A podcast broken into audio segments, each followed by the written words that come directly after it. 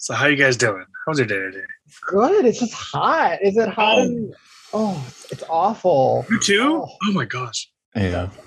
Awful. It's awful. It's awful. It's awful. And I don't know why I picked these last two days to like fucking paint. So I've been painting shit. Just like varnishing furniture and shit like that. But it's been hot and the paint's running and smudging. It's it's a Oh. mess. Oh no. Yeah. How how's everyone? I'm doing all right. Uh my car isn't fixed yet. And Oh the- no. Yeah, and the guy uh won't respond to my messages. So When did your car break down? uh I I had to re- uh, replace the cylinders on it. So Oh no. a big engine thing, but they're covering it. So yeah. But when I went to drop it off, I was like, uh, "Yeah, I just gotta." They knew about it, so I was like, "Yeah, uh, when do you think it'll be done?" They were like, "Oh, Monday. You should be Monday." And that was on Friday when I dropped it off, or Yeah. Saturday. that's Saturday. So, Wait, then whose cute little red car was that that No. you drove? excuse me. Yeah, that was mine. I Oh, okay. Saturday, Saturday morning. Okay. dropped it off. But yeah, um, yeah, because that's that's when they told me to go drop it off on Saturday, and we had that thing. I was I was I was hoping to make a little trip and pick everybody up and go meet Matt or something for like another kickback. Yeah, that would be cute. Oh, yeah, that was a lot of fun too. Yeah, no, absolutely. I had a blast. What about you, Alonso? What's going on? just chilling this whole week off, you know, Nice. still on vacation. Technically, I should be back tomorrow, but they're nice enough for some reason to give me tomorrow and Friday off. So that's nice of them. Woohoo. I only work Saturday. You're Woohoo. leaving, aren't you? Yeah. Oh, yeah. And I'm planning on going to San Diego Sunday. Where you Two going? days at least. San Diego. Oh, okay. He's going. Oh, to. Yeah, city. up? Going downtown. Oh, okay. All right, cool. Where are you gonna go? Are you like staying in like an Airbnb or something? Yeah, I got a. I found a small Airbnb place. Uh, lets me smoke, so that's nice. That's fun. That's Yeah. cute. What what area? I think the one I'm, I'm staying, the thing is around like Little Italy, I believe. I'm pretty sure. Oh, that's a that's a cute area. It's a very cute area. And Valente's letting me use one of his point and shoot cameras Yeah. because I still got that film reel I bought that one time. Yeah. I went with him, so I'm hoping to use it. And it'll be. I'm hoping to stop by Balboa Park at least. Yeah, you've got. Be nice. Mhm. you have so many beautiful places to explore. Balboa Park is great. Um, I mean, if you have the if you if you like the zoos, the zoo's always great to go to. That'd be a great place to use film. Um, but yeah, there's just a lot of cute beaches. Coronado's beautiful. It's just really white, unfortunately. um, but yeah, that there's there's a lot of great places. I'm I'm sure you'll have a lot of fun. What what days are you going? Uh, specifically Sunday, Monday, and then Tuesday will be the last day. Oh, cute. Okay, cool. Yeah, Sunday is when I'm gonna um, leave. I have to be at the Airbnb around three to check check in, and then Monday's just the whole day, and then I'll be leaving. They want me out of there. Check out like at 11 a.m. Is what it said. That's cool. Yeah, Oh, well, Oh, wait, I'm uh, bye. and yeah, you just you just doing it by yourself. It's like it's a little vacation day. yeah. Straight up, honestly. I like it. I like it a lot. I love. I just approve. Sounds sick. What about you, Alex? What's going on? What's new? I was just telling them that I just got back from dropping off uh, my dad's car at the the mechanic to get new wheels and like alignment and all that stuff. Honestly, the last few days is really just like working on the on Tangerine. Like- That, that was a long episode. There was like a lot of Yeah. a lot of like listening and re-listening. Yeah, I finished that yesterday. Yeah, yesterday, and I basically just spent like the whole day, like morning till night, kind of just making little tweaks and edits. And I probably like re-listened to that episode maybe like five times now. So I like feel like I, I feel like I know it by heart. And yeah, I should get started on the next one. And uh, I think probably later today I'll get started. If not tomorrow morning, and then just continue grinding away at the script. I haven't touched that in a while, so I'll be eager to get back to it. Nice little break, huh? Yeah. You feel refreshed. Yeah. It was crazy because like I remember the last time I touched it, it was like I overcame like a really big uh, moment of writer's block, and essentially I just skipped whatever scene I was at, jumped forward a little bit, and then as I was writing like the new scene, I went back to the old one with like new inspiration. I'm like, okay, now I know how to type this. Like now I know what he's gonna say. Now I know what they're gonna do. And then like it just ended up extending the script, and now I'm like, okay, I should I should bring it to a close now. Like this is gonna be a 10 minute. it was originally gonna be 10 minutes. Now it's looking it's gonna be like 20, 25 minutes. So like I just had to make it a cliffhanger. And I, I realized I realized exactly how I want it to end. So it's, it like leads up to or it's like a build up to the next episode, but it's like that that small area in between the ending and where I'm at right now. It's like the the gray area that Mm. I'm trying to figure out. I like it. Yeah. Very exciting stuff. I'm very excited to start writing again. Hopefully, in sometime in the future. Are you guys all writers? Do you all write in your spare time? I stopped. I did an outline, but I didn't finish it yet. I still have like every like little random ideas in my head Mhm. what the story's gonna be about, but Cool. well, I literally just did half, and that's it. Yeah, I'm pretty new to the whole process. Like I didn't take any writing classes, and this is kind of just I don't know first experience, I guess. I mean, technically, I've written scripts before for assignments, but Mhm. now it's kind of like okay, do your own project. Right. Free form. Like, you know, are you doing all the things that they taught us in like, you know, English class and freshman year? English Like class. do the outline, do the Venn Oh, diagram. no. no, I literally just like went right into the script. I was like, okay, I have this idea. And it was like a pretty clear vision. Like when I started like this is this project has been like one of the most like, okay, like beginning, middle, end. Like I know exactly what's gonna happen. The hard part is like the transitioning between scenes and also the dialogue. And then, you know, you have to make your characters relatable. And so I don't know. It's it's been a whole learning experience. So I'm glad I'm doing it with the small project first because I also have uh-huh. A larger one. Like that's I think it's gonna be more feature length, like maybe an hour, 30 minutes. So by the time I get to that one, I mean I technically already started it, but by the time I'm like doing that one a bit more seriously or that one's like the upcoming project, I think that's gonna be a lot easier to write and with the experience I have on this first one, I think the production will probably go a lot smoother too. Okay, I agree. Yeah. Like, you know, it's just warming you up for it for the big one. Yeah. Yeah. And then um I have a final question for you. Favorite Led Zeppelin album? Ooh.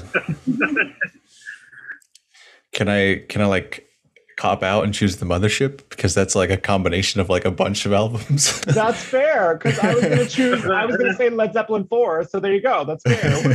fair enough. Done. yeah, the mothership has like every song that I love. No. But I, I think that I don't think a single song from Coda comes out on there, and those are a hmm. bunch of bunch of bangers on Coda that don't get talked about enough because it's not one of their most recognized albums. I don't even remember what year that was released. But that, that was later, right? Yeah, it was like one, one of their latest albums, if not That's the what I thought, latest. yeah. yeah. I mean, that's just like my thing, my little pet peeve. Whenever I see someone wearing a musical t-shirt, I'm like, okay, well, what's your favorite album? Like, let's see if you're really good. Like, for me, I have a Guns N' Roses thing on today. You can't really see it, Uh-huh. but it's from their their Use Their Illusion tour. And of course, my favorite album is Use Your Illusion Volume 1 and 2. So thank you very much. That was the greatest hits album from Guns N' Roses, but I feel like it had a name to it. Or no, you know what? I'm thinking of the there's like a spin-off, not a spin-off, but they formed a band later on called Velvet Revolver. Oh, And I just remember the the album was like a it's like all gray, like silver, like steel kind of color, and it was like the two revolvers with the roses. Yes, I do remember that. Yeah, but oh, I feel like that was. I think you were right. I think that was like. Was that an album or was that a greatest hits? I cannot remember. That's Bec- why we're not a music podcast. yes, that's why we don't dabble in there. yeah. Love music, love it, but no, Yeah. I would crumble at a at a discuss like music heads. Wait, what are they called? We're called film buffs. What are music Um, called? God. Are they just music heads? That's what I thought it was. I think. Well, because the, the official the, the official term for us is like cinephiles. Yeah, Yeah, cinephile. cinephiles. I have no idea. Audio audiophiles. That's Audio- what it is. Okay. I guess. Yeah. Oh, you know what else? Recently, I just made like a TikTok like two days ago, and there's a huge, there's a huge thing that they've been putting on the for you, uh, which is people that make like beats, and even even more niche is this like subculture that finds old Japanese records, like I forget what the genre is called, like city city pop or something, and they take these these albums, they like listen to it, and with all within the span of one TikTok, they like listen to it, find a sample, like make a beat, and then like like and then like do like the rest of the instruments for it. It's super cool. Oh. I've always wanted to get into like music making, but I feel like that's more that's more my brother's side of the the creative family. So I, like I'll that. I'll come find him when I need my uh, movies to get a score. I'll come to my brother. I like that. All righty. Thank you, listeners, for uh, tuning in. Uh, we are Cinema Studs. This is not an episode of Five Year Review. This is an avenue that we wanted to actually make because uh, we love this. Uh, this is a roundtable discussion of Criterion, uh, 2021 July sale, I guess. Uh, yeah. Yeah. Yeah. Yeah. Do you think we'll get another one before Christmas? Yes. Yes. In Yeah, I- November. All right, I gotta the gotta make my biannual- so I gotta make my uh, wish list early so I can send it to my family. It's like you know, hint hint. There you go. They also have random flash sales throughout, but that's usually just like a 30% off. Yeah. At that point, it's not worth it. Yeah, no, I, I couldn't do it. It's probably the word criterion. Alrighty. So uh yeah, I mean just the pretty simple questions. Uh did anyone buy anything from the last Criterion sale? I mean Yeah. Oh yeah, that's right. Yeah, yeah. It's uh hi, it's your host Valente. I'm way too laid back about this. Valente Martinez. Uh, with me is our esteemed get uh, panelist. Uh, go ahead. I'm Alonso Martinez. uh, Alex Vega here. And then I'm Matthew Javier Rodriguez. Sweet. Yeah, now everyone knows who's here. Aaron is not here. He is not aware of what Criterion is. He's starting. He's starting to get the idea. The more and more we talk about it, he is. he is, which is the only way we're able to like get him to go. But it's okay that he's not here. Uh, we were hoping that his that his presence would be pretty much the general audience. So maybe some of our listeners love movies, but they're only aware of I don't know contemporary movies because Mm. they don't. I don't know. It's hard, isn't it? Did you guys when you guys were looking through like cinema and you guys started? Did you guys like latch on to a decade and a director or directors? or did you just go like did you find something and you just somehow explored its niche little genre I think when I first got into cinema or like really into movies, I pretty much bounced around from like every sort of genre director. Like I wasn't like I'd say I was more into contemporary. Like that's what originally got me into movies is more contemporary cinema. Nothing before like the 2000s. But um as far as like directors, I was I was into Kubrick was like the only thing that I really latched onto for a while.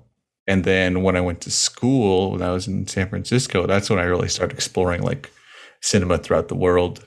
And that was sort of where I got most of my exposure to different countries, you know, like the French New Wave and uh, the revolutionary cinema of different Latin American countries. So, yeah, I got a lot of exposure in school, but I don't think I would have found that had I not. So, I probably would have been like a Christopher Nolan fanboy if if not for school, to be honest.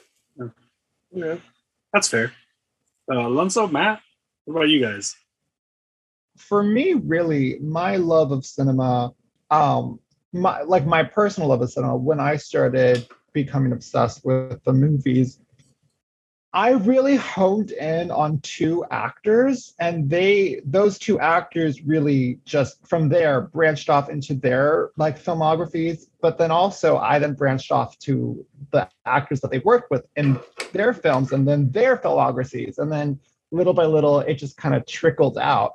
Um, so the two actors that I honed in on were Marilyn Monroe and Audrey Hepburn, and I started.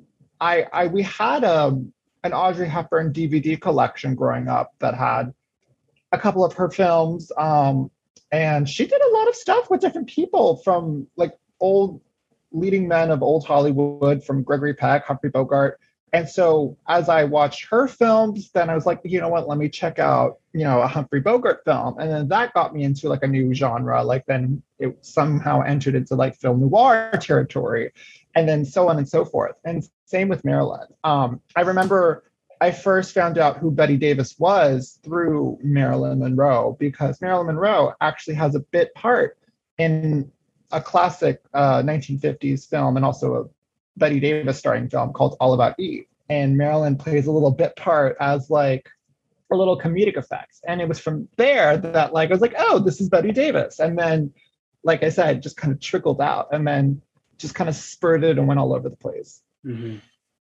Okay. Yeah, because because you love old Hollywood. Mm-hmm. Yeah, that's But- right. Yeah. And that in turn, though, kind of like ended up connecting me with all the other decades. Like, but yeah, I guess I did start with a particular like 50s and 60s cinema. And then that just kind of branched out into everything from, you know, decades before to decades way after. Mhm. Yeah, because uh, yeah, because the way Alex introduces himself to the podcast is that he's our resident cinematographer. So, uh, Sir. yeah, so Alex finds all kinds of movies that pertains visually has an interesting language, and I can totally see the revolutionary cinema being a part of that. The down, down in the dirt, uh, boots on the ground, uh, fast moving, fast pacing, uh, down downtime kind of stuff. So, I can definitely see that kind of cinematography. And Alonso, you have shown to the podcast that you have very eccentric taste. so, what, what would you, what's your love of cinema? Which kind of direction did you go? Because we had a pretty similar. Uh, we, our journey was pretty parallel until pretty much um, our personal, like uh, choices, kind of like like our personal tastes really started uh, to flourish. Yeah. Uh, I think for me, it just I think I was just getting tired of like all like the mainstream kind of movie. Like I'm pretty sure I was one of the people. I mean, you see them online even still to this day, where they're like, "There's no original movies out there," and it really was like just that mentality was like, well, and I think it just was. I feel like I was like trying to find more movies myself, and like I think similar to Alex, also like taking some film classes and finding out all these other like niche movies probably never heard of. And I'll say like the film class mostly helped me out with like the more like I guess you can say popular older movies. Mhm. You know, like 40s, 50s, 60s, all that stuff. But yeah, it was that mentality where it's like Which class? I say majority of them specifically. I'll say like any class involving uh, like history of films in general Oh, okay. yeah, like I just try to find like from those classes, you know, they kept showing movies or even talking about Mhm. certain movies. And and the more I looked into it, the more I just was fascinated by all these other movies I'd never heard of before. And I wanted to find like other movies in general. And you know, just started watching like certain videos people would recommend or just certain list of movies out there. And it was in a way, and as soon as I found like at least one movie, I guess I did go down like in this rabbit hole where like I kind of similar to Matt, like based off an actor or even a director. Like it will link up to another movie, and then I'd be like, oh, what the hell is this movie? And then it just get more and more obscure. Was like, it really was. I was just like, I don't know how to call it, like, just like you know, Diving on the deep end. Or? yeah, basically diving the deep, Mhm. yeah, straight up the deep end, I guess. And yeah, it was just that feeling, just wanting to find like these other movies out there, especially like, and especially like modern movies, especially ones that don't get too much attention or love. And just made me get become more obsessed with finding like all these other like forgotten or lesser known movies that almost hardly anybody talks about for whatever reason. They can just be shock value. Maybe nobody's heard of them. They can be just edgy. They can just be trashy. You know, for me, I just like find those movies more interesting than again like the mainstream stuff. Okay. That's, that's fair. Um, Yeah, uh, the parallel that I was speaking on for my taste in movies was uh, me and Alonso uh, really got into cinema together at the same time. I think you did first, and then you got me interested back into it. And we were going backwards, uh, contemporary. So we went 2000s, 90s, 80s, 70s, and then 60s is where I stopped. And it's where you just kept going. Yeah, I think like I mentioned. Yeah. So the way the reason why I stopped is because I heard that same exact statement is like there's no good movies today, and it's part of the one of the arguments that we uh, that we're making on this podcast is that there are good movies. You just have to look for them, and they're not just going to fall in your lap. But yeah, I, I've gone uh, contemporary with my movies, uh, foreign contemporary as well. Uh, Korean films are a really great, uh, a really great avenue to take. Uh, we've seen that with uh, mainstream uh, when with Parasite, Bong Joon Ho's Parasite, and uh, and yeah, movies like Roma as well, and contemporary foreign films. But yeah, I, I wanted to talk about uh, Criterion because for me, Criterion was one of the best and easiest ways for me to really do a deep dive on countries on on uh, on lost material like historical films. And i guess we would have to say like just kind of, not entirely but uh, filmography by by different directors work. So yeah i i mean is this are your tastes in cinema kind of what's got you guys in criterion or was it something completely different? Because i'm a, i'm a little fascinated to find out why or how everybody found out about criterion because oh uh for the podcast this is actually where me and alonso met matt. This is how we met. We Yes, were all when, when was it? I believe it was either it was late June, early July during 2020 madness.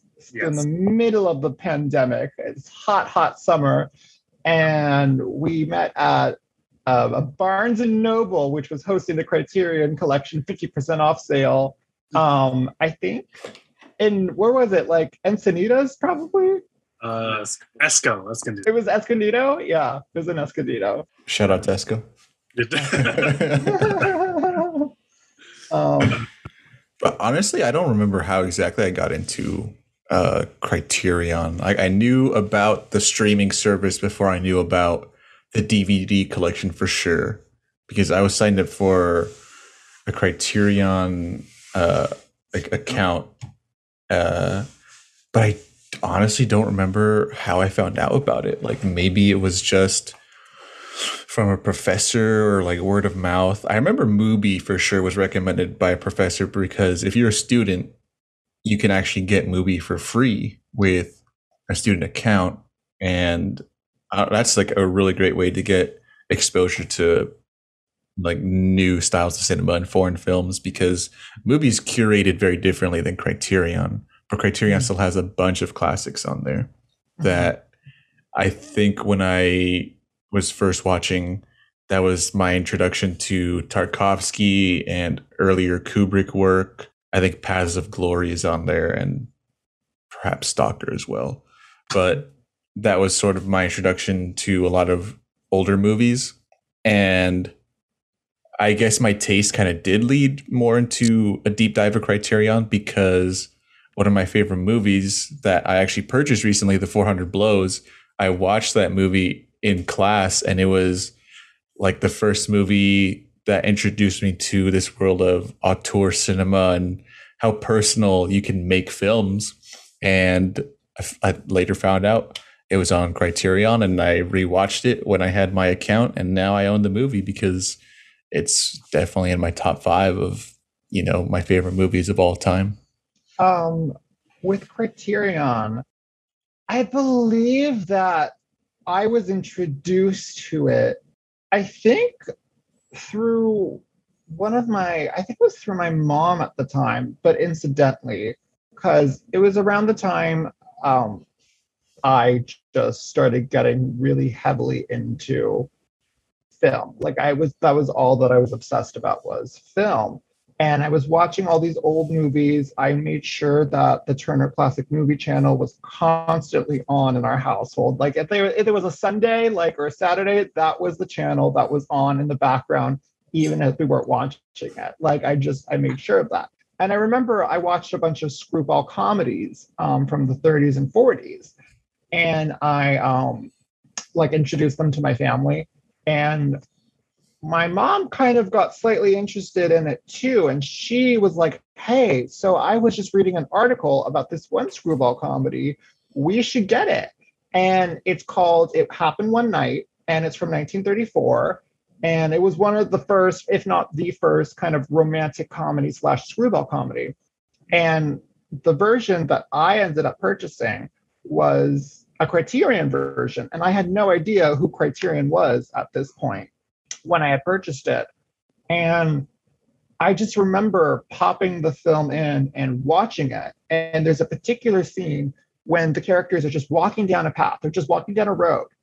And I was just like, oh my God, the detail is insane. Like, it's just gorgeous. Like, the level of restoration that was done for this over like over 70 year old picture i was like this is insane. Like this is a film from the 40s and it gets like this beautiful frame by frame 4k restoration by criterion and they make it look like it's practically shot today. And i was just like that's this is insane. And so that's when i kind of became obsessed. I was like the fact that there are studios out there that are not just like taking um you know um fail safe like film copies of like you know films and just like panning and scanning it putting it on blu-ray or dvd but actually taking the film painstakingly restoring it and then making it available to buy and to own for your own home theater system i was just like i'm sold. I have to find out more about this company. And that's when my obsession with criterion began.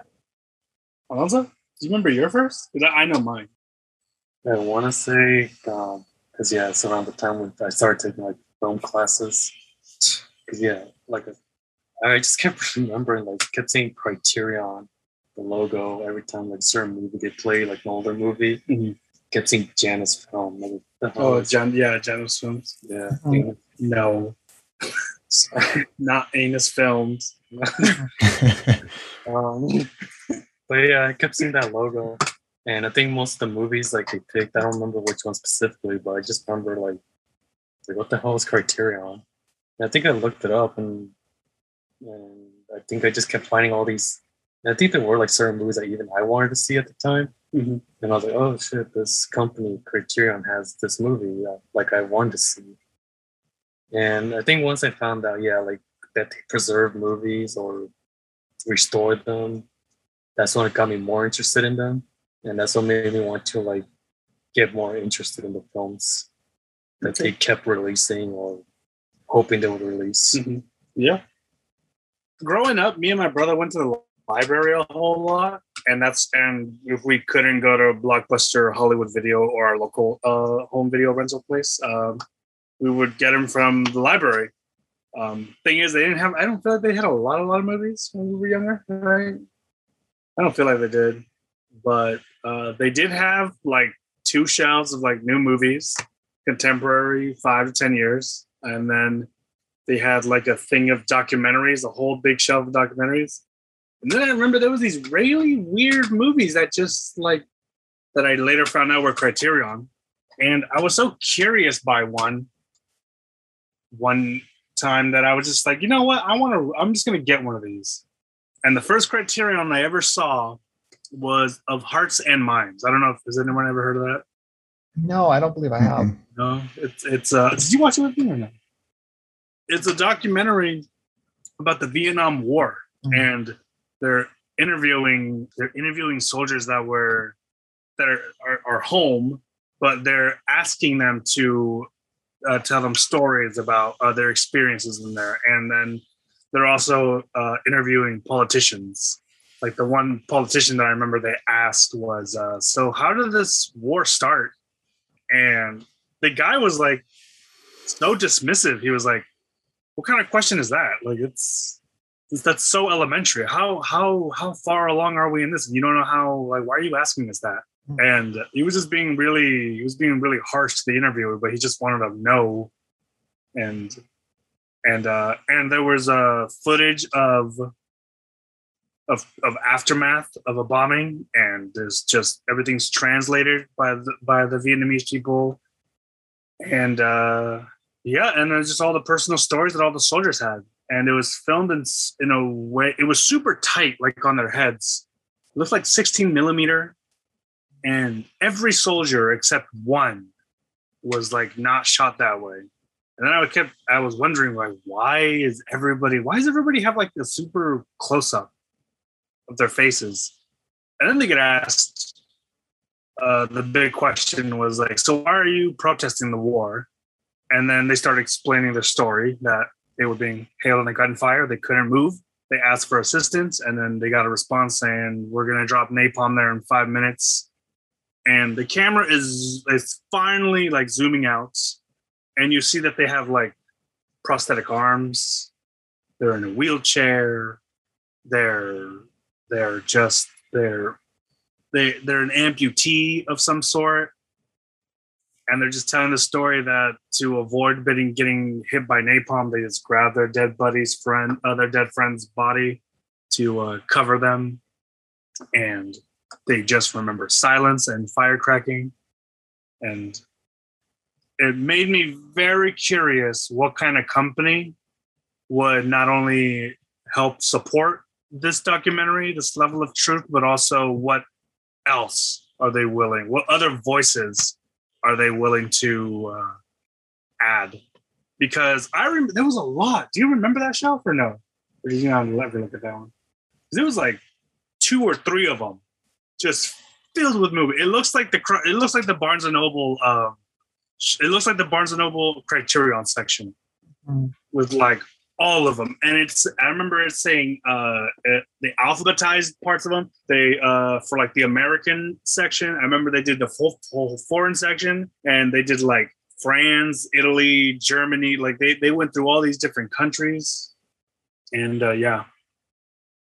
But yeah that's how i was uh, introduced. So your your local library had like a collection of of Criterion movies. yeah.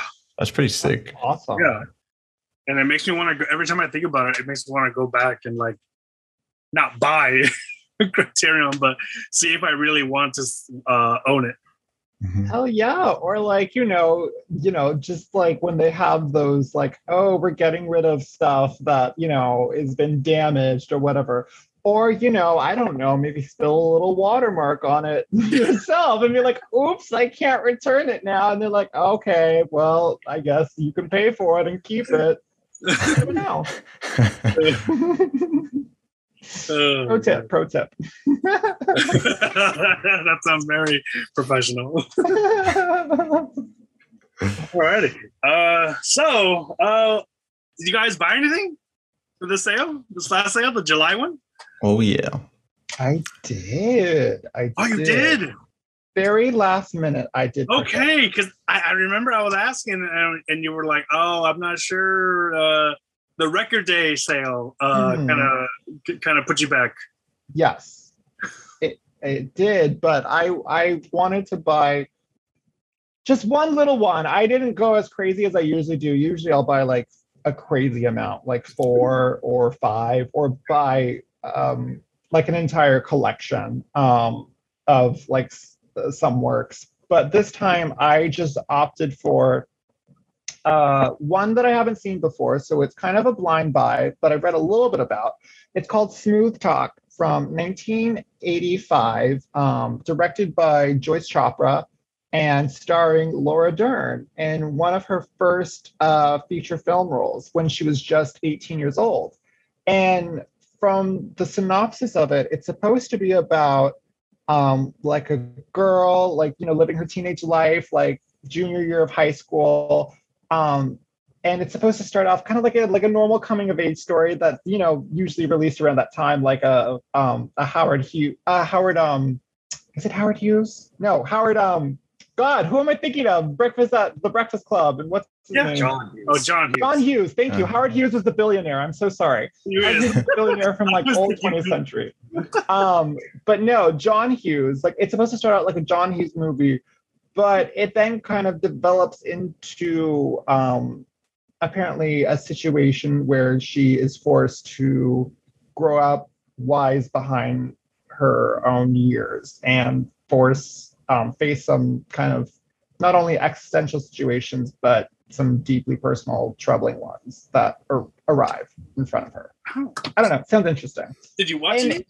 not yet, no. So I, I still have to watch it. But what the little fun fact I found out about that movie is it was originally filmed as a television movie for PBS, but because of the involvement that people had in it, it was then like rushed into like a wide like like a little limited theater release um, because they thought oh this is too big for tv we want to do make it a huge market.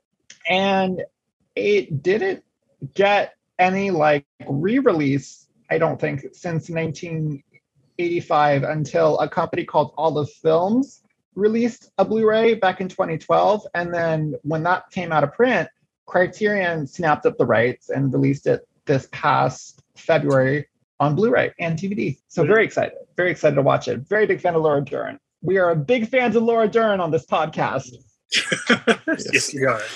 If you'd like to come out on a guest, please hit us up. We'll have you. We'll have you on the show immediately. we love you. Anything you do. Alex. Uh, yeah, I I talked about one of the movies that I got, which Yeah, was the the 400 blows. yes. And If uh, this ever comes out on on video, you guys will see I'm holding up the DVD.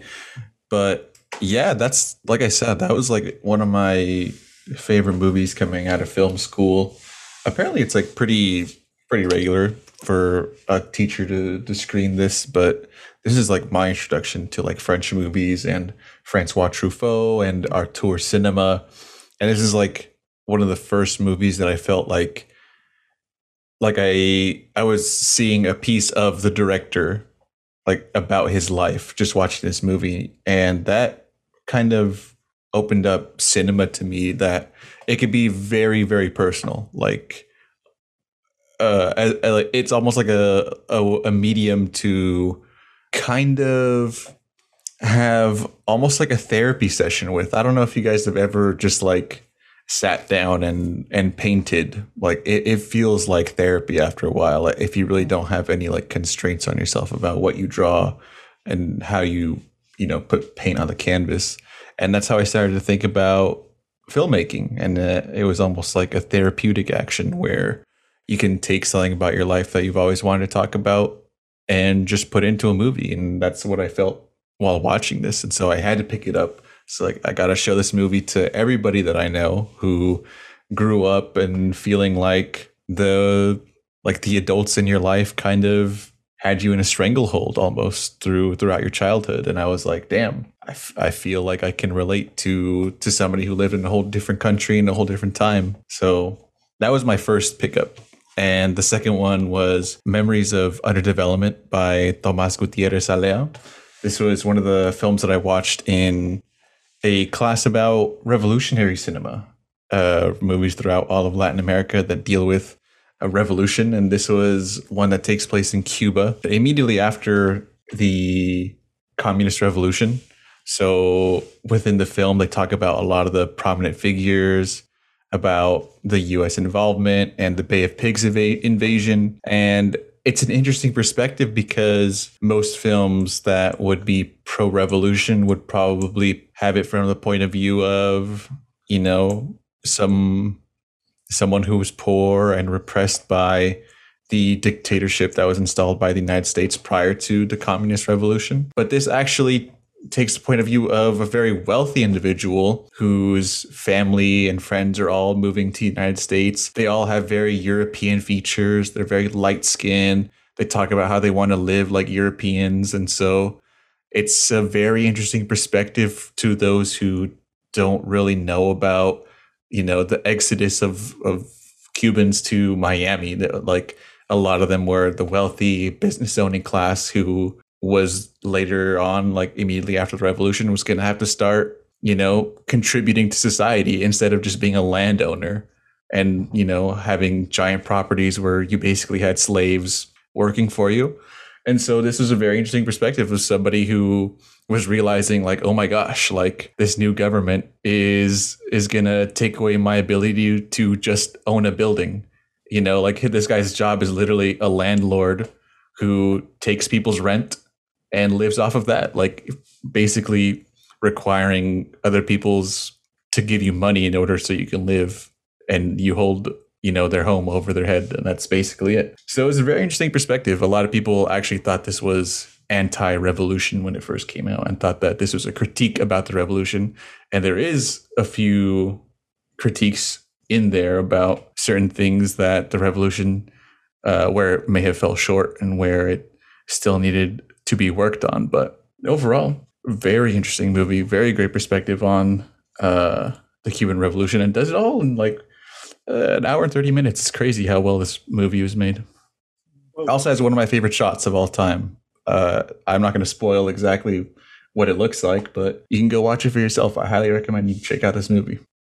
Alonso, I think you have the most. yeah, I guess. I'll, I'll, I'll do I'll do me first. Yeah, I I I've been really wanting to get into uh Yakuza films. Hmm. So I bought Branded to Kill and The Tokyo Drifter by Seijun Suzuki. Uh, really crazy, really crazy movies. Uh, uh, I we you saw one of them, Branded to Kill. Um, it's entertaining, interesting. It's weirdly fast paced, and then it's just it drags. the first tw- half of the movie felt like 20 minutes for Branded to Kill, and then the last half felt like an hour and 20 minutes.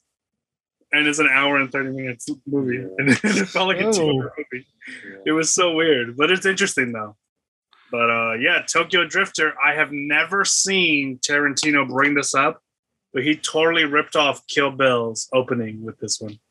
Uh, yeah, he is famous for doing that with so many different films. And i have never seen him ever uh directly reference that movie Mm-mm. Yup. it's interesting it, was, it was expired uh monochrome film alex Ooh, so it looks hazy and looks like a dream interesting. Yeah. But Is yeah. this a is this an action movie? Both of them? uh, yeah, kind of Action drama. action drama. Yakuza films. I, I mean, Yakuza films are like an ex, like an exploitative film, aren't they? Yeah, Like- majority of them. Yeah. Well, well what's what's the good way to describe them? westerns? The Japanese western. Basically, yeah. Yeah, like yeah, like the Japanese western. Gangster movies. Yeah, gangster movies, pretty much. So yeah. And then Alonso put me on this one, uh, the Ballad of Gregorio uh, Cortez. Mm. it's uh pretty much uh, a man a mexican man in texas uh is uh yeah 1800s is when it takes place. Being chased by texas rangers for the killing of a uh like a deputy or a lawman.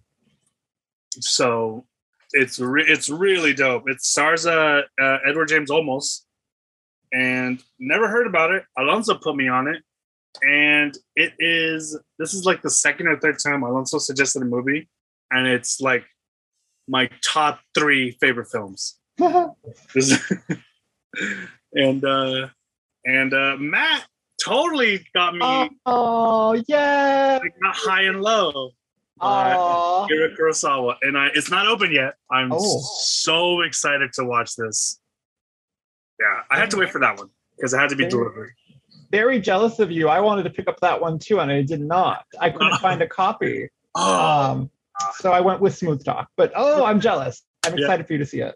Don't worry, I'll I'll uh I'll make sure to watch it and I'll drop it off. And then we'll trade the Marilyn Monroe movie that you want. There, done. All right, Alonso, go ahead because you're the one that made the most purchases.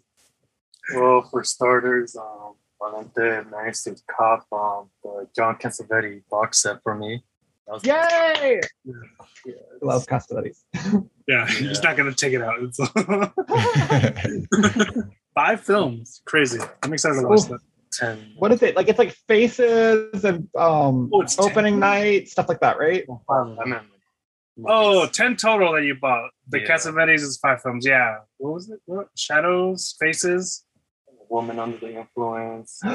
Yeah, Killing of a Chinese Bookie and Opening Nights. Okay. Oh, Have you seen any of those? I've seen. oh my god, of course. Gena Rowlands. Amazing, amazing actress. Underrated. Um I saw. it's- their their whole i think their whole relationship the, their whole like you know husband wife like relationship he was the director she was the star of a lot of his films. That's just amazing. They did one called minnie and moskowitz that's a very good one. Um i think opening night is probably my favorite.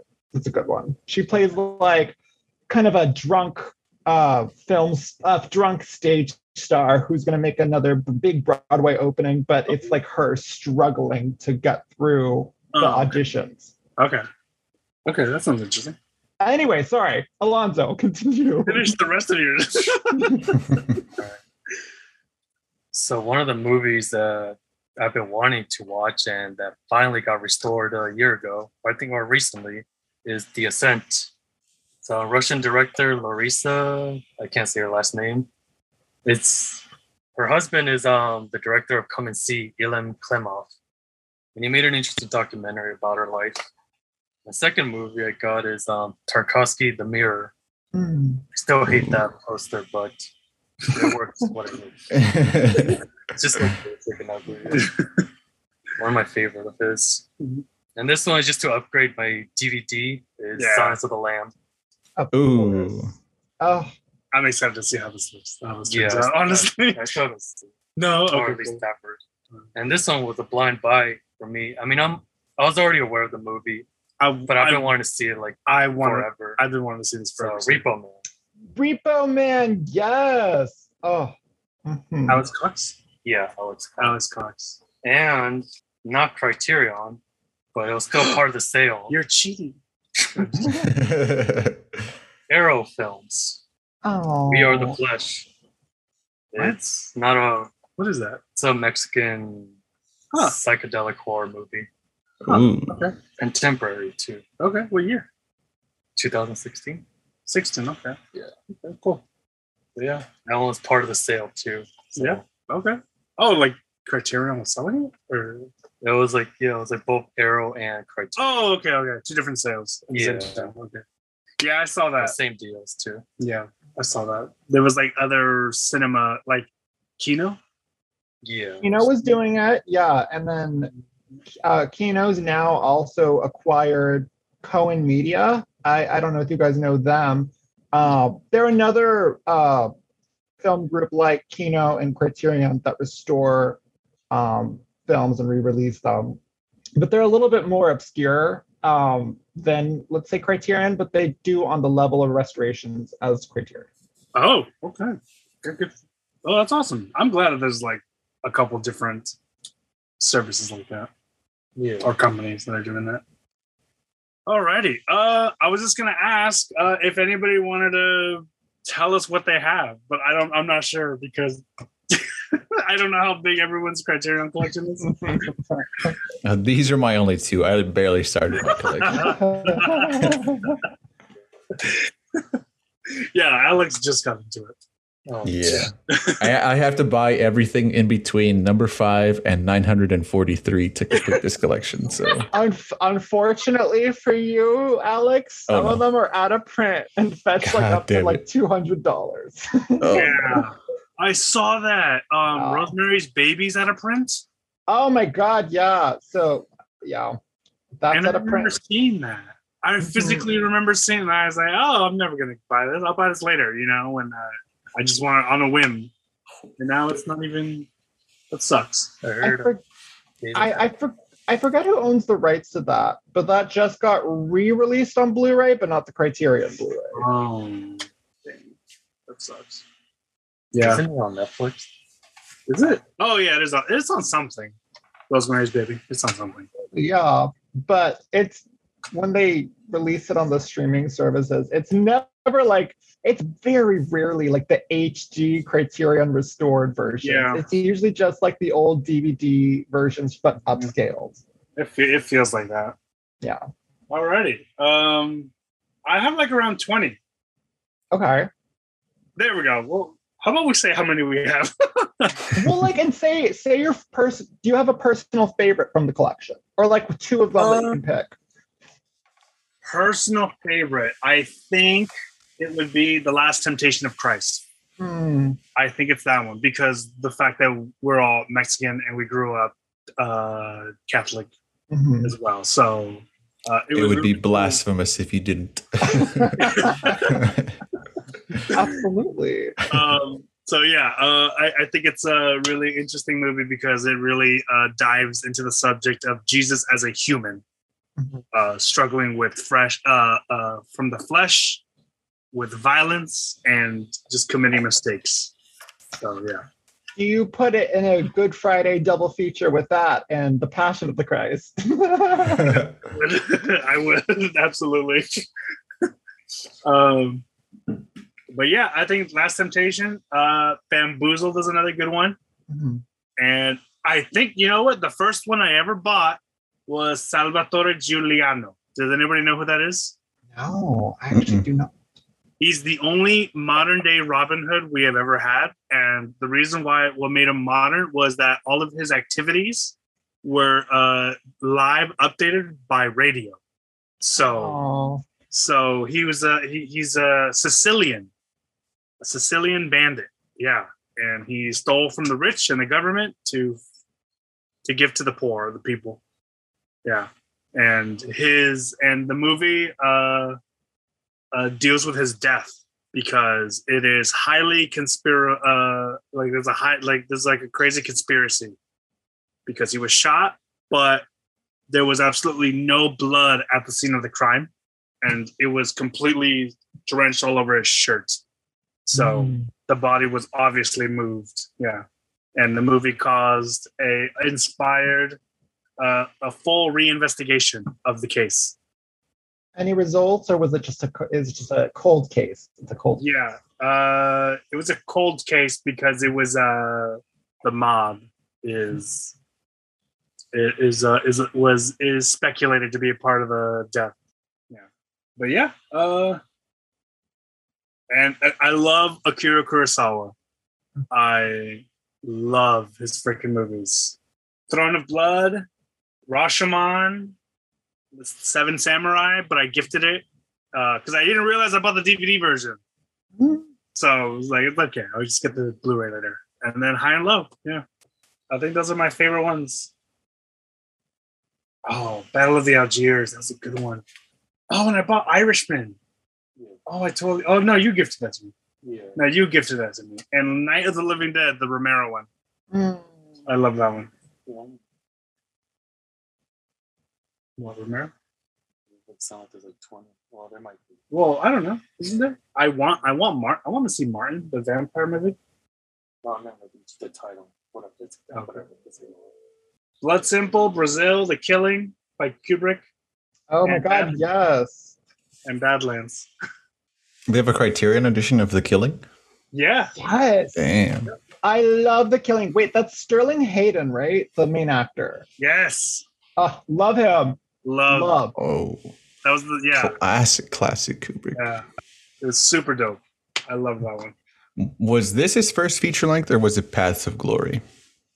Mm, It had to I- be The Killing, right? yeah, the killing I think was in the fifties, I believe. um, technically, with that one movie, Killer's Kiss.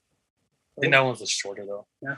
TV. Yeah. Not really. I just think it was a short. That's that's technically his first feature film, at least from what I remember. Yeah, he did like a boxing movie, or I guess it wasn't a full length movie, but it was like that's a. the one. That's the one right there. the ki- the kill- That's uh, Killers. Killer's Kiss. Killer's Kiss, yeah. Killer's Kiss. Yeah. It's all right. Yeah. It's his first Early- film. This is his first movie. So, uh, um, Matt, what? How many do you have? I don't. I don't think I've ever asked you that. Um, God, see, Criterion, I think I have probably around the same as you, maybe a little bit more, around like 20, 25, Yeah. possibly 30. I um yeah, I uh I think I always kind of like restrict my spending to them, especially because usually they're priced at $39.99. And so I'm like, okay, maybe not. So I resort to waiting for the sales or you know what, when I had an Amazon account back in the day, they would go like half price. I'd buy them on Amazon. Um, but I do have a good amount. Um, I think one of my favorites, uh, which I have an emotional connection to, is this one um, called, from uh, that was made in 1946. It's called A Matter of Life and Death, and it was retitled in the states as Stairway to Heaven because you know, I'm like the whole term death like was seen as like the whole name of death was seen as too evil or too like, you know, kind of anxiety shaking Mhm. after the war. Um, so they're like, no, we're gonna we're gonna retool it in the states and put it as Stairway to Heaven. And it's a British film uh, made by this legendary filmmaking duo, Michael Powell and Emeric Pressburger. And basically, it was made after World War II and used as kind of like propaganda to like mend the bridges between the US and the UK nations. And it, it's it's great because it mixes everything from like sci-fi to romance to I don't know, kind of dabbles in the paranormal as well and spirituality. And it's a very powerful film. It's filmed in both color and black and white, so it does a little Wizard of Oz kind of situation. But I love it because I saw it right. I saw the film right after I had broken up with an ex, and I was like, oh, it's amazing. It's amazing film. And it was the perfect film to kind of like mend a broken heart. And then I remember thinking, I was like, oh, okay, I really hope that Criterion releases this. And then, like, literally a month later, they're like, hey, we're going to release this in April of like, you know, 2018. And I was like, yes. um, so it's a really great film. I love that film. And then, um, the film that I was actually looking for when I met both you, Valente, and Alonso in that Escondido Barnes Noble was this one. I was on a Veronica Lake kick that summer, and so I was looking for Sullivan's Travels, and it's a 40s feel good comedy film, basically about a filmmaker um, who wants to make serious pictures and he wants to have a picture with a message. So he decides, like, you know, I'm gonna pretend to be a homeless man and like, you know, see what it's like to struggle. And then he gets found out by um, some dame named Veronica Lake, or actually in the film, I think she's just referred to as that girl. Like that's her title is just that girl. um, but she finds out that like he's like fooling around and just like actually a really rich film producer. And so she's like, fuck you. But then she's like, you're kind of cute. I want to go on this journey with you. And so it's literally them on this journey across America trying to see what um, life was like for the average Joe in 1941. And it, it's supposed to be kind of a satire of the film community, but also ends up kind of being a very heartfelt film. It's a very feel good film with a very healthy outlook on the world and, you know, the whole perspective of life itself. And it, it's it's kind of timeless in that way. So that that's a cute one. And then another one that I picked up around the time I saw you both was um, this documentary called Paris is Burning, which is essential to queer uh, cinema if you know anything about it.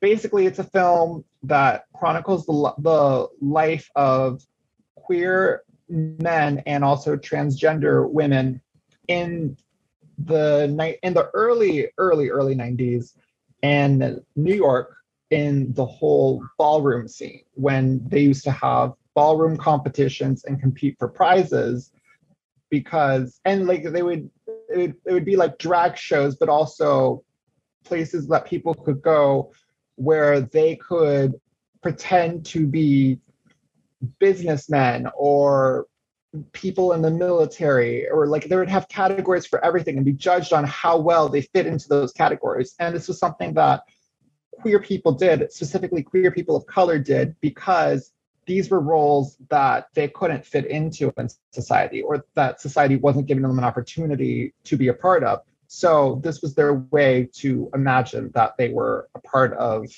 you know the hetero cis white lifestyle and it's a it's a very eye-opening film so those those three are definitely three of mine that mean a lot to me Oh, I still need to see that. Oh, I want to own it. it's a very good film it's a it's a great film Does it actually take place in Paris? Oh no! So the Paris is burning. I think it's called Paris is burning because that was the name of the ballroom. The name was like was the name of the ballroom was Paris. Um, don't quote me on that though, but um, I don't know exactly. I think it also might be a metaphor for something, but I am not quite sure. It takes place in the Bronx in New York. Yes, I think I Um, do know this movie then. it's it's a great movie. Um, it's it, it's something that unfortunately is still timely to this day about even 30 years on Yeah. um because there, there's a lot of hard situations that the que- queer individuals transgender individuals really talk about and discuss at length and it, it goes into at the i don't want to spoil anything but it goes into basically what is still happening to transgender individuals across the country today, which is they're being persecuted and in cases also murdered for just them being who they are. Yeah. Um, and the way that that film deals with that situation, this documentary, I'm sorry, deals with that situation is just so heartbreaking. And it kind of comes out of left field. Like you don't expect it to happen. And then you're just like, here, here's what happened. And it's something that sticks with you. And it's something that I still think about. It's one of those movies that I have to watch every single year just to, I don't know, kind of remind myself of you know of my history of queer history and like all the people that have come before me to fight for the rights that um i'm able to celebrate to this day. Not to get all queer agenda on you here but i will use my platform when i can. Thank you very much Spreading the gay agenda, I see. yes of course one criterion film at a time Scared all the right wing people now. That's okay. Sorry. Don't stay and learn. You know. yes, we hope we hope to inform. Absolutely. Absolutely. Well, I yeah, that's true. Oh, I don't know. Depends on how they are. Depends on the individual. Okay. Sorry. Uh Lazo, what do you have? Because yours is really I, I almost forgot I got the Bergman box set. yeah, yes you did. Well, we gifted that to you. Well, I forgot you out of the Irishman because you gifted it to me. Yeah. So that counts. yeah. Uh, yeah, you own it. Seriously. Um, well, besides the Bergman box set, I guess I got 25 with the Cassavetes box set. Just looking at it right now, Barry Lyndon, Häxan, Night of the Hunter, Charade, I got him that one. Straw Dogs, Antichrist, Ivan's Childhood, Solaris, Stalker, Come and See, Beauty and the Beast, Roma, Videodrome, and Solo. Andre Rublev. Is Roma on the Criterion Collection? Yeah. Yeah, Oh, yeah, Yeah. that was impressive. Yeah, right. That was that was. And that was like the first like streaming movie that Mhm. got that treatment. Yeah. So that's why I had to copy immediately. Yeah, yeah, absolutely. Yeah. The way to see Roma was in theaters though. It was absolutely absolutely the way to see it. I'm glad we saw it. Yeah. But anyway, is there anything you guys want on that you want to get on Criterion? I want to get Paris is Burning and Memories of the Underdeveloped. I definitely want to get those. Oh, I think man, like No, we, movies that not on. well, yeah, but the, is there anything you do want that's on the Criterion? Well, that too is both of them. Oh, Both of them. Lolo. Keep up. It's okay. Oof. I would I would definitely pick up I mean, I already have like a Kubrick box set. but I feel like as like an individual movie, I'd probably buy um Doctor Strangelove. Mm. Um there's the other one that just came to mind that is now slipping my mind. But I guess like also the Tarkovsky movies that I've seen. Mhm. I actually I don't know if Nostalghia is on No. yeah. I saw that one on Mubi then, but I'd definitely grab Stalker. I thought about grabbing it this time, but I was like, I'll limit myself to two movies. That's already that's already forty dollars right there. Yeah. Matt, is there someone? Is there one you would get? I really, well, I really do want high and low. That's Yeah. that mainly because that's like the one Toshiro Mifune role he did, which is the main actor of the film, where he wasn't playing something from like where he was playing something like current in like 20th century Japan.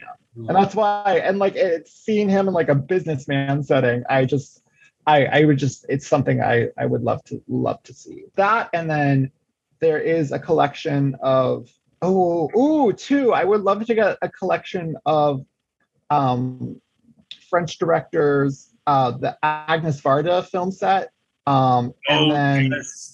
I love because I love her, and she she just unfortunately passed about two years ago, I believe, back in 2019. Did a very great film that's in the box set called Cleo from uh, five to seven. Amazing, amazing film.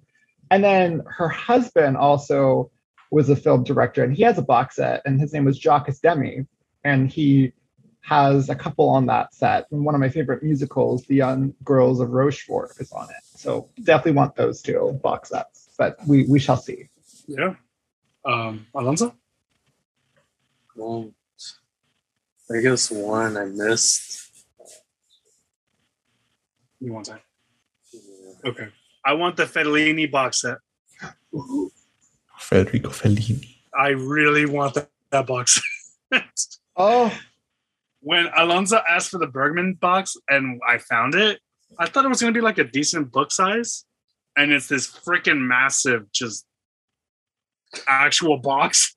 Yeah, I thought the same thing. I thought it was going to be like the size of a novel, and no, it was the size of a picture book. And then when I saw the Fellini box set, and that looks like an actual like Where's Waldo book, or like no, the I Spy books, so they're huge. Mm. I was like, this looks amazing. I need to have this. oh yeah. I Is definitely- is Fellini the director of Stolen Bicycles? Uh, yeah. no. You mean bicycle thieves? Bicycle Thieves. yeah. No, that's um. fuck, who is that? Hold on. I'm gonna look that up now. With the B. That's all I remember. Yeah. Oh no, with the V. V. Tali. What else? I don't I don't remember him. Bicycle. Eight and a half. Yeah, eight and a half. La Dolce Vita and um, uh, the Nights of Cabrini. Mm-hmm. Bicycle thieves. Hold on, who did that? And I Nights of also- Cabiria? Is that the other Uh, one? Yeah, that's him. oh. And was uh, Um, so Bicycle Thieves was done by Vittorio De Sica. okay. Okay. He also Man. did um what did he also do? I forget, I can't remember, but he did a couple. he did another one with Gina Lollobrigida. It's really good. Okay. But anyway, I also want to get uh Beau Travail. Truvail. Is that her oh my god, I love, love. Sorry, Every another time, gay one, a gay classic. Every time I saw it, I don't know. It's like one of my favorite covers ever. It just looks like it's just such a powerful photo. I just always wanted to watch it. And then I posted it one time, and Matt was like, one of my favorite movies ever. It's a gay military classic. I love it. I love it so much. I think I believe it's French too. It's it's a French film. Okay. Is that how you Bo Truvail? Yeah, I'm pretty Okay. sure. Okay, okay, okay, cool. Don't don't ask me though. I, I I do not speak the French language. Yeah, um, I guess the Night Porter was one I want to get. Night Porter. Yeah, Okay, not familiar with that. pretty semi-controversial Okay. Nazi exploitation movie. Hmm. It's about a about a Nazi officer who managed to get away but he meets up with one of his victims who they kind of have like this weird sadomasochist relationship, Mm. And they somehow get along or somehow get together. Okay. I never, I only saw like the first twenty minutes. How? Like it was on the, chan- the Criterion channel, Oh, okay. but at Oh. the time it, it was like early, early Criterion channel Oh, where you couldn't, um, they didn't have to resume or continue watching. Mm. So you literally had to like remember, or for Mm. me, I had to remember where. where you left off? Yeah, and it was got annoying. I just gave up. and just Yeah. Should have watched it. The only one I can think of top of my head. I mean, Okay. I'm just down for whatever. Okay, cool. And is there anything you want to add to the Criterion channel? Here, I'll go first. For me, it would be Ken Russell, The Devil. Oh, is that the movie about the French nuns Yeah, the one. and they get possessed? no, no. they don't get possessed. They just literally just get. Oh. They're just so horny that they just start um destroying like a church. It's because the priest is considered like the sexy one in the whole town. That they all get aroused by him. That they wanna. That they end up losing their mind to the point they destroy the church and the Catholic church. Because the point is like the town they're from. Aaron's coming in. Sorry, oh. guys. I love it. Yeah, I actually have to head out pretty soon too. I was gonna give mine and then, but go for it. Go for it. I'll say real quick that the whole reason why I want the movie is because Warner Brothers literally banned the movie and it's you can't watch it any other way. Anywhere? Okay. You have to like bootleg it. That's how I Okay. I have it. But that's why I want the Criterion to Cool. Okay. release it. Yeah. Alec, bef- before you leave. All right. So I the the movie I was actually thinking of earlier, there is a box set of Martin Scorsese's like World Cinema Project movies that have been restored. Mhm. But the the one movie that I want comes in like a hundred and something dollar box set they have to buy like in a package. It's a it's a Soviet film called Revenge that actually takes place in Korea. I think I've talked about it on the podcast a few times, but that one I would love to to own.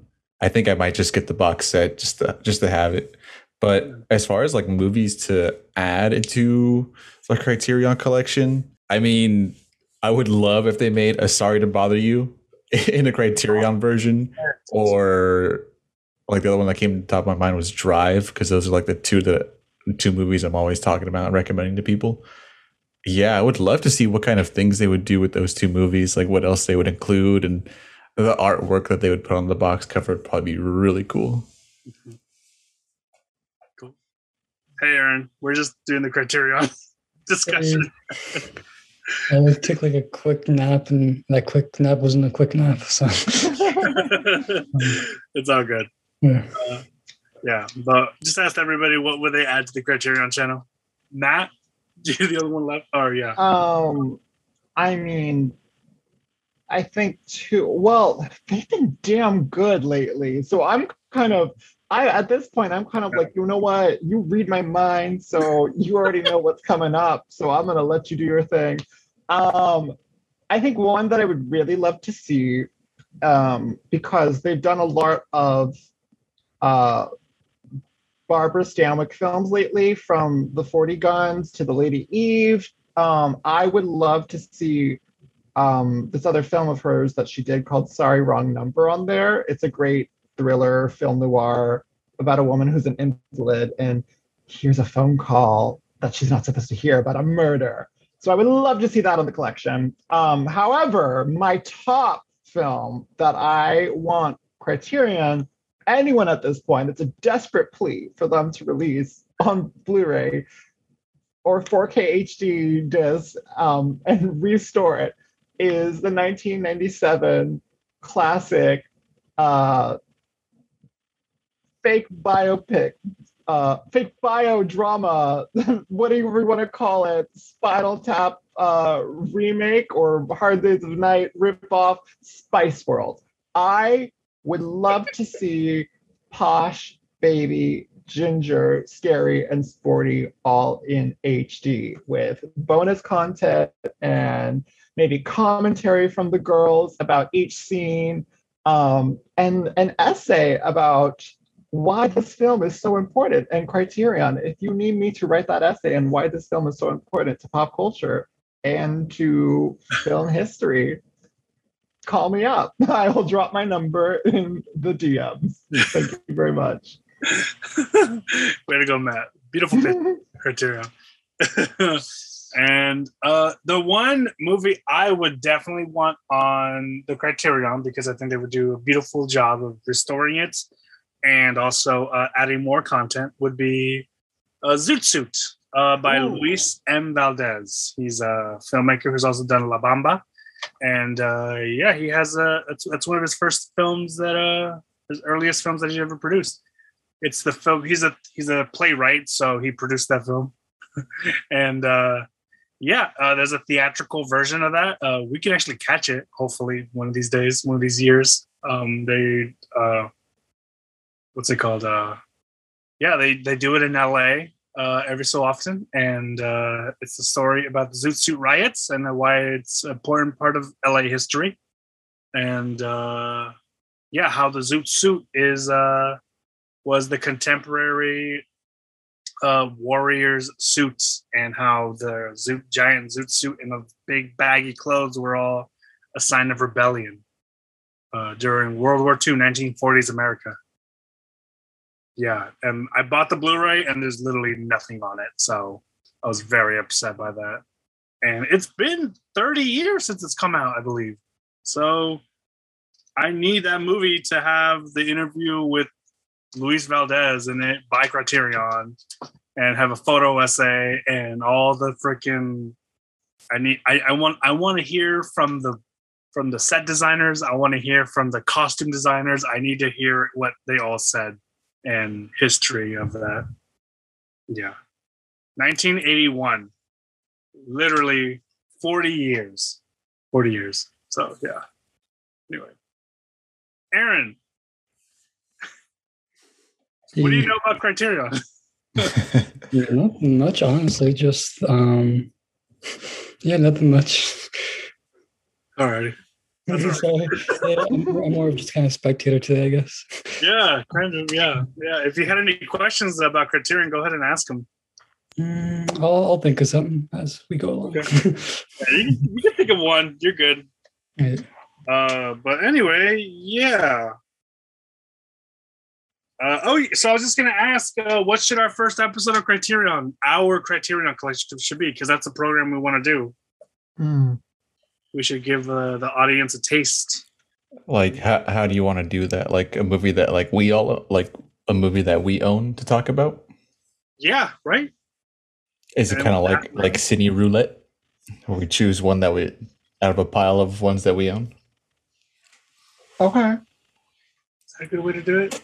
We could do the book club way too, where it's like, you know what, here's the movie, even though like and just go for it. Like, you know, like someone pick a movie that they love, like for instance, Alex, we could do we could do like the 400 blows. It's like everyone watched 400 blows and then see what we think about that.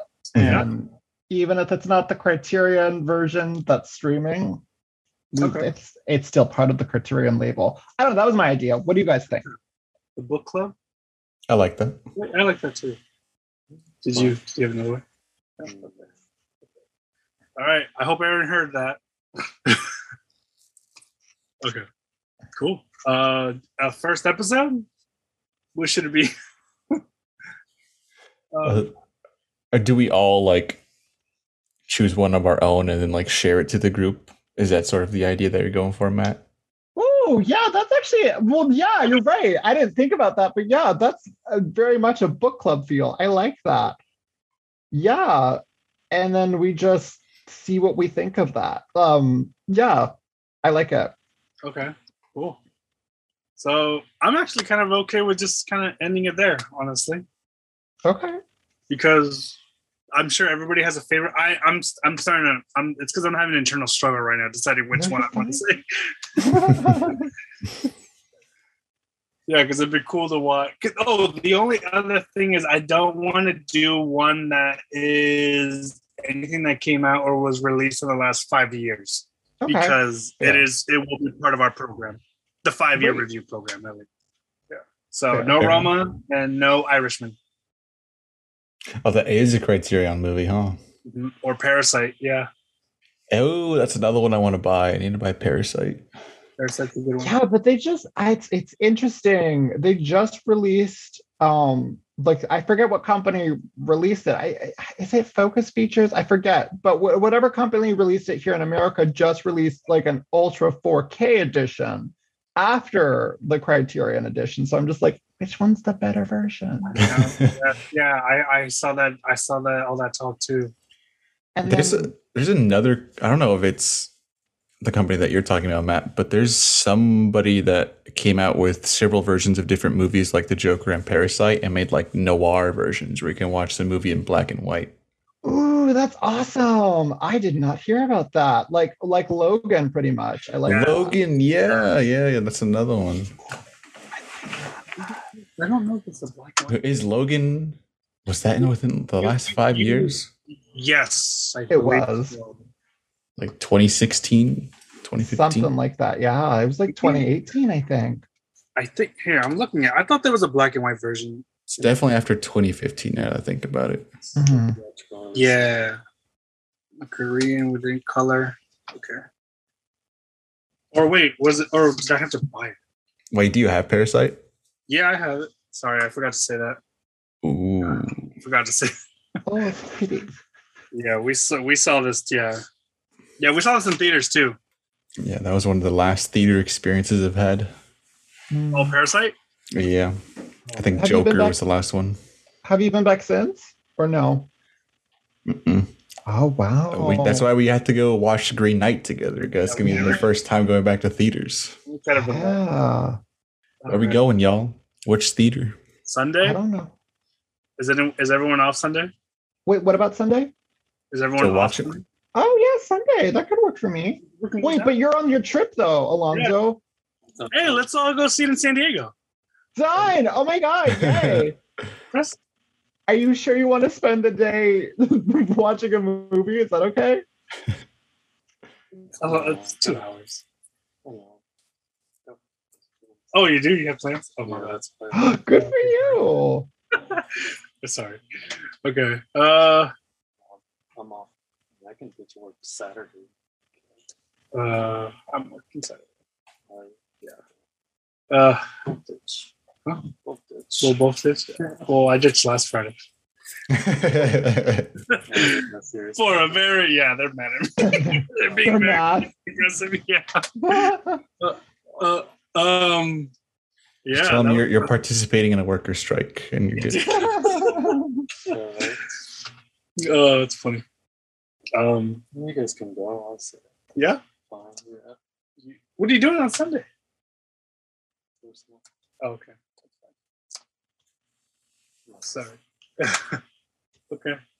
Well, I'm down to go Sunday. Yeah, I, I think we're just gonna have to write uh, our favorite ones, and then we just pull a raffle or something. I don't know. That's a cool way. Um, what was your original thinking though? You wanted to do like everyone presents their favorite in like an episode and then talk about it? Yeah, or no, like we review it pretty much. Okay. Yeah, Oh, okay. yeah, kind of. Yeah, right. That was the idea of the architecture on there. That's what I thought. Yeah, yeah. We can just pretty much end up reviewing it because I know, like I said, with the one with the silence, when we do get to the the Scorsese uh, Jesuit Jesuit Mhm. fan movie, uh, I wanted to do it as a two parter with the our criterion and then the episode. So it's Oh, okay, cool. so it's like a our criterion collection and the five year review, and then it was like a historical like two joint double feature review where it was uh, uh the the Scorsese spirituality. Oh, I like this. We could have Scorsese Day too, where we Yeah. like watch Scorsese films, or like I love when he like has he always loves to like recommend films. Um, and I, I'll watch his films. Like one of my favorite films that he actually loves too is called Leave to Heaven, which is also on Criterion. I will make I'll I'll I'll see if I can make you guys watch it. It's good. It's very it's a it's like the first like color film noir. Oh, Mm. Yeah. color. Yes. Interesting. Interesting. Alrighty. Yeah, and I think everyone will just have a turn pretty much. Done. So yeah, kind of like the cinema roulette we did. Cool. So it's basically going to be like a like a single person presentation of uh of like one movie when we do it, or and we kind of just like all ask questions about it, kind of thing. Yeah, yeah, yeah. Because oh, I think it kind of be like cinema roulette. Anyway, What we Okay. did. where everybody presented their movie, kind of. That's what it kind of sounds like. Yeah, and then it just kind of yeah, and then and then eventually we knock them off one by one, and then we're like, yeah, Cool. So kind of like book reportish, like whoever's movie it is, come prepared, have your notes, know the story about who made it, who wrote it, all, all that stuff, and then everyone else just come prepared with questions to ask them Yeah. all Yeah. about it. yeah, that's pretty much it. Yeah, it's pretty much a book report. Oh, this is I fun. like. I'm excited. For this. I'm excited for this first episode. Movie reports. Yeah. our, all our film nerdiness is gonna come out. I like. Well, yeah, and this is a good way for all of us to show our different film tastes too. Like, you Mhm. know, we can just choose random ass films and talk about them. yeah, I like it. that's what was so much fun about cinema roulette. That, that Oh we my god, yeah. Oh man, I cannot believe how perfect that episode was. I feel like it was. I think, yeah, it was great. And I love that we had a little bit of libations in us because I think that definitely helped. oh my gosh. but yeah, I, I still really want to see the swimmer now, Alonso, again. Like, I'm like, damn it, I need to watch that again. Not the day after. Oh, you you just, did? I need to see it too. Yeah. Uh, 'cause I'm curious what that crazy left turn that the movie makes. Is I can't give it away. Oh man, he was so he wouldn't tell me anything about it. He was being so private about it. Okay, that's fine. Alrighty, well, yeah, that was our episode of the Criterion, uh, our roundtable Criterion discussion that uh teased our Criterion collection. Um, a little program we want to do in the future, but yeah, Woo-hoo. yeah this is uh this is yeah uh and everyone knows who we are aaron aaron uh graced us with his uh, with his cameo. It was a it was a lovely you know cameo. You know what? If what's her name from i forgot her name but what's her name from fucking network from the 70s can you know get a supporting actor award for two seconds of the screen time. So can aaron now. The honorary Stan Lee Award. Oh he would love that. Right, superhero. Yeah. oh my gosh that's funny. Alrighty well this has been uh i've been your host valente martinez. Uh yeah and i'm not gonna give my social. I'm okay. Go your social security? I think you should yeah. Social Can you repeat that number closer to the mic, please? Doesn't bring it down. And I'm Alonso Martinez. did you did you want to Not this episode. no okay that's fine Do we have to? No, just that's why I'm like I'm okay not to. Same, I guess. Alex or Matt. Uh, yeah, uh, Alex Vega here. Uh, go follow me at Camina Vega. You can follow follow on Instagram and now TikTok. Oh my gosh, we're we're young people again. oh my god. And you will totally catch him doing the dance moves to Doja Cat Say So on his TikTok. Uh, Absolutely. oh yeah. Well, that's for the uh, premium fans only. the, The the only fans. the OnlyFans. and you can find me, Matthew Rodriguez, at some like it Matt dot someone like it Matt.com, some like it Matt on Instagram for all things old Hollywood and pop culture related. That's awesome. Cool. All right. And uh Aaron is still uh busy. So that's fine. All right, guys. Awesome. I have a haircut to go to in like 10 minutes. Cool. Ooh, Yeah. fun. um, I'm ready to get rid of all this shaggy hair. Oh. All righty. Cool. Thank you guys for listening. Bye. bye. Peace.